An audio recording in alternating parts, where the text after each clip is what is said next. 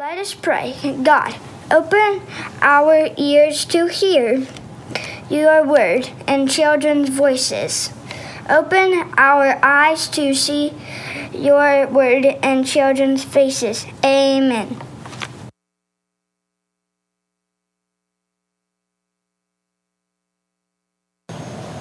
Moses said to the Lord, You have been telling me, lead these people, but you haven't let me know who you will send with me. You have said, I know your name, I know all about you, and I am pleased with you. If you are pleased with me, teach me more about yourself. Then I can know you, and I can continue to please you. Remember that this nation is your people. The Lord replied, I will go with you and give you rest. Then Moses said to him, If you don't go with us, don't send us up from here. How will anyone that you are pleased with me and your people? You must go with us. How else will we be different from all the other people on the face of the earth? The Lord said to Moses, I will do exactly what you have asked. I am pleased with you, and I know your name and all about you. Then Moses said, Now show me your glory. The Lord said, I will make all my goodness pass in front of you, and I will announce my name, the Lord, in front of you. I will have mercy on who I have mercy, and I will show love to those that I love. But you can't see my face, he said. No one can see me and stay alive. The Lord continued, There is a place near where, me where you can stand on a rock. When my glory passes by, I will put you in an opening on the rock. I will cover you with my hand until I have passed by. Then I will remove my hand. You will see my back, but my face must not be seen.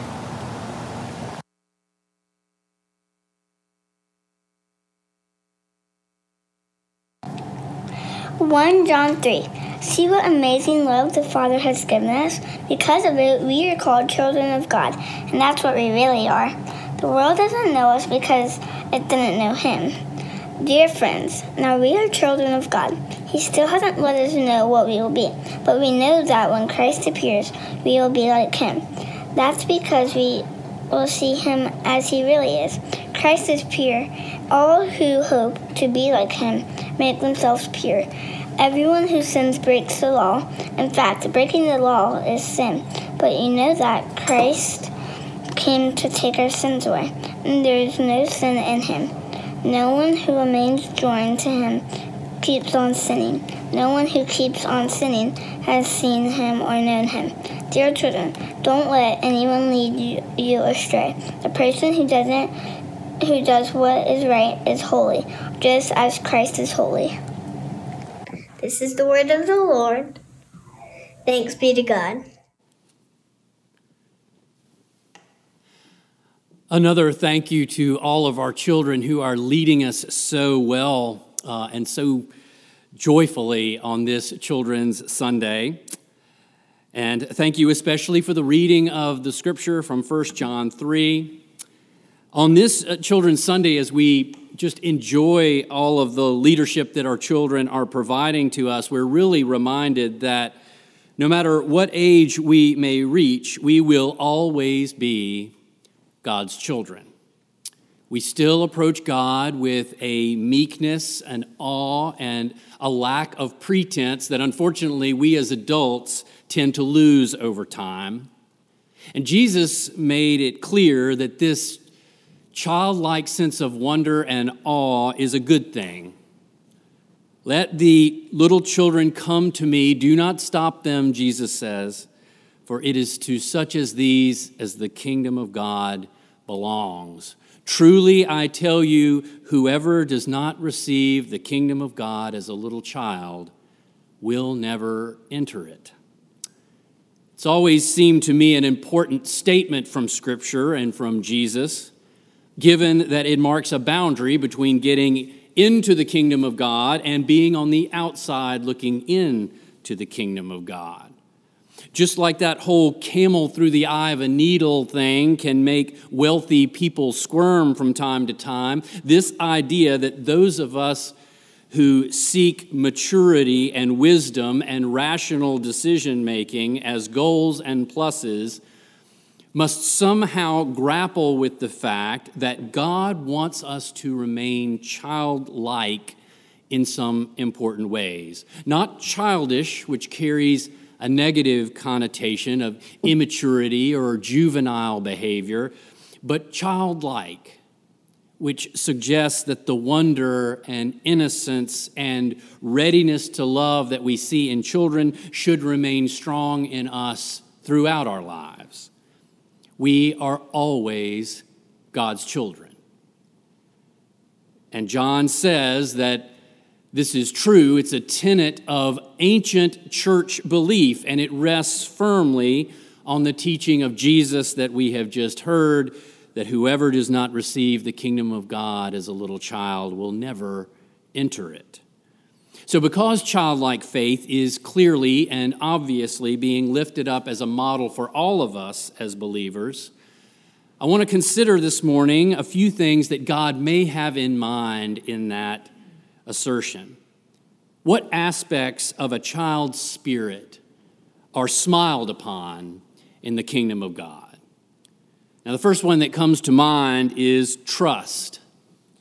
God calls us to trust in the Lord in the same way that the psalmist did when he wrote these words For God alone my soul waits in silence, for my hope is from him. God alone is my rock and my salvation, my fortress. I shall not be broken. On God rests my deliverance and my honor, my mighty rock, my refuge is in God. Trust in God at all times, O people. Pour out your heart before Him. God is a refuge for us. Even in suffering, even in isolation, even when God seemed far away, this ancient Hebrew poet put all of his trust in God. Now, trust is something that children seem to do instinctively and intuitively. In his book, Holy Sweat, Tim Hansel wrote about a hike that he and his son Zach took. They were bouldering, you know, climbing around all over big rocks along the trail. And at one point, Tim heard the voice of his son call out to him from way up on a huge boulder. And the voice said, Hey, Dad, catch me. And Tim turned around and looked up only to see Zach already falling joyfully down toward him from the rock. Zach had not even waited for his father to respond or answer in any way. He just jumped. And fortunately, Tim was close enough and nimble enough to get his body between Zach and the ground just in the nick of time. And when he had kind of gotten the crick out of his back and recovered a little bit from the shock, he finally got some words out to his son Zach, can you give me one good reason that you did that?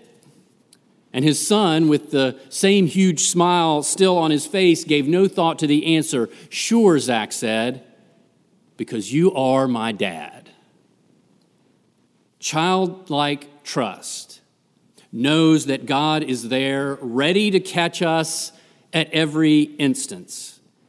It does not allow the confusion and the disappointments of the world to get between us and the refuge that we know that we have in God as God's children. Another childlike quality that pleases God is the fact that children know that they are cherished. At least that's how it should be. Childhood should be a time when our self esteem is not questioned. Far too many children have this innocence stripped away far too early, but we all know what the healthy and hopeful pattern is that we would learn from our parents at a very early age that we are worthy of love, or perhaps even better, that we are loved even when we don't feel that we are worthy of love. I once heard the preacher Tony Campolo tell a story about a father who lived in a small Midwestern town, and the man had a daughter, Janice. She was no more than four or five years old. And one morning, early in the morning, a big thunderstorm rolled across the plain and came right over the house. It was the kind where the flashes of lightning are followed almost immediately by a massive thunderclap that seems to be right on top of you. The kind that booms the, the walls and rattles the walls and shakes the panes in the windows and makes your hair stand on end. This was the biggest storm that this father could remember. And he worried that his daughter upstairs might be scared.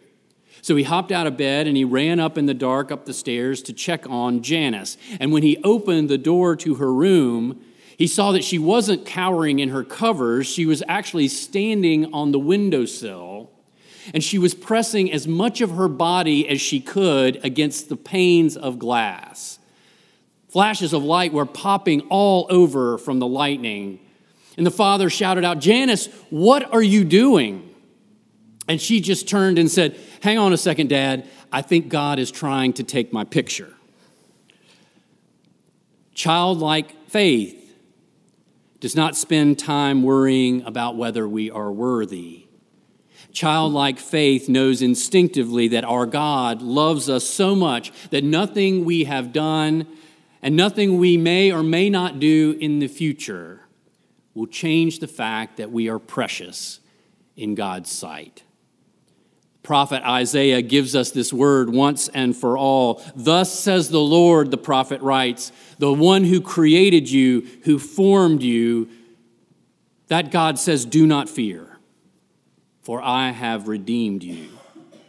I have called you by name. You are mine. When you pass through the waters, I will be with you, and through the rivers, they shall not overwhelm you. When you walk through fire, you shall not be burned, and the flame shall not consume you. For I am the Lord your God, the Holy One of Israel, your Savior. God wants us to know this truth and embrace this truth like a little child would. Last but certainly not least, childlike faith understands what love is. I think too often we adults make the false assumption that children just don't get love, that they really don't understand its nuances and its challenges. But the truth is that kids may see love much more clearly than we realize. For example, not too long ago, a group of kids between the ages of 5 and 10 were asked specific questions about what they thought about love. And they gave some pretty amazing answers. For example, Arnold, who was 10, was asked about how people act when they are in love. He said, You know they are in love when they act all mushy, like puppy dogs except puppy dogs don't wag their tails nearly as much. When asked how they could tell if two people were married, one six year old said, Married people usually look happy to talk to other people. But then his eight year old friend added, You might have to guess based on whether they seem to be yelling at the same kids. To the question, How do you find someone to love?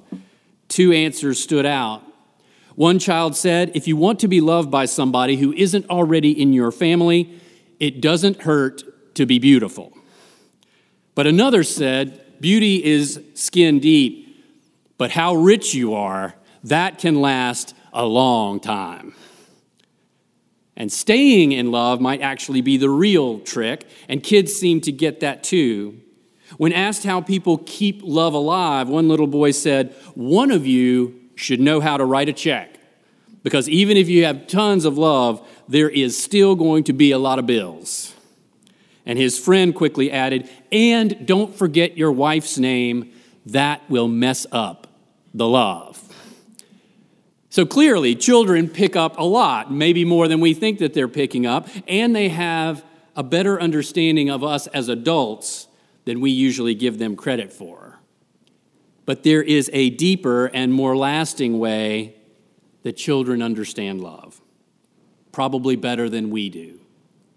Most of them, thank God, are able to feel and share and receive a kind of love that has not been tainted or wounded by the pains and disappointments of the world. They have not endured the slips and falls that we all endure as we grow older. So the love that they know is purer, brighter, and more righteous than ours. Childlike faith loves with the heart of a child. Now, if you still don't believe me, if you're still not convinced that the only way to know love is to seek it with childlike wonder and optimism, then let me leave you with a few more explanations of love, each of which also comes from the heart of a little child. Love is when your puppy licks your face even after you left him alone all day. Love is when you go out to eat and you give somebody most of your french fries without making them give you any of theirs. Love is what's in the room with you at Christmas if you stop opening presents and listen.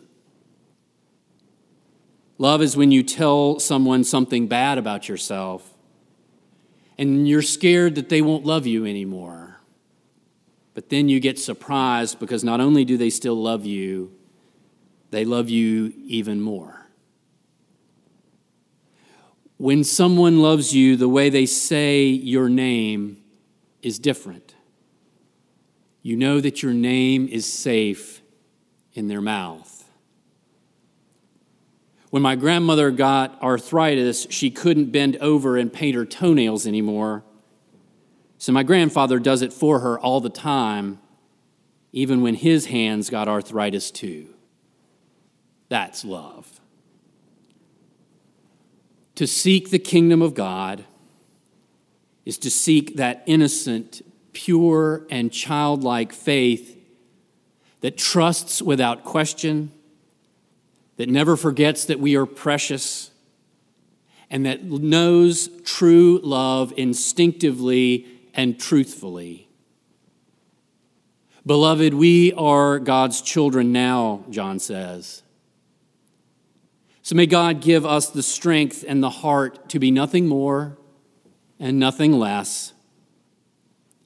See what love the Father has given us, Scripture says, that we should be called children of God, and that is what we are. In the name of the Father, and of the Son, and of the Holy Spirit. Amen.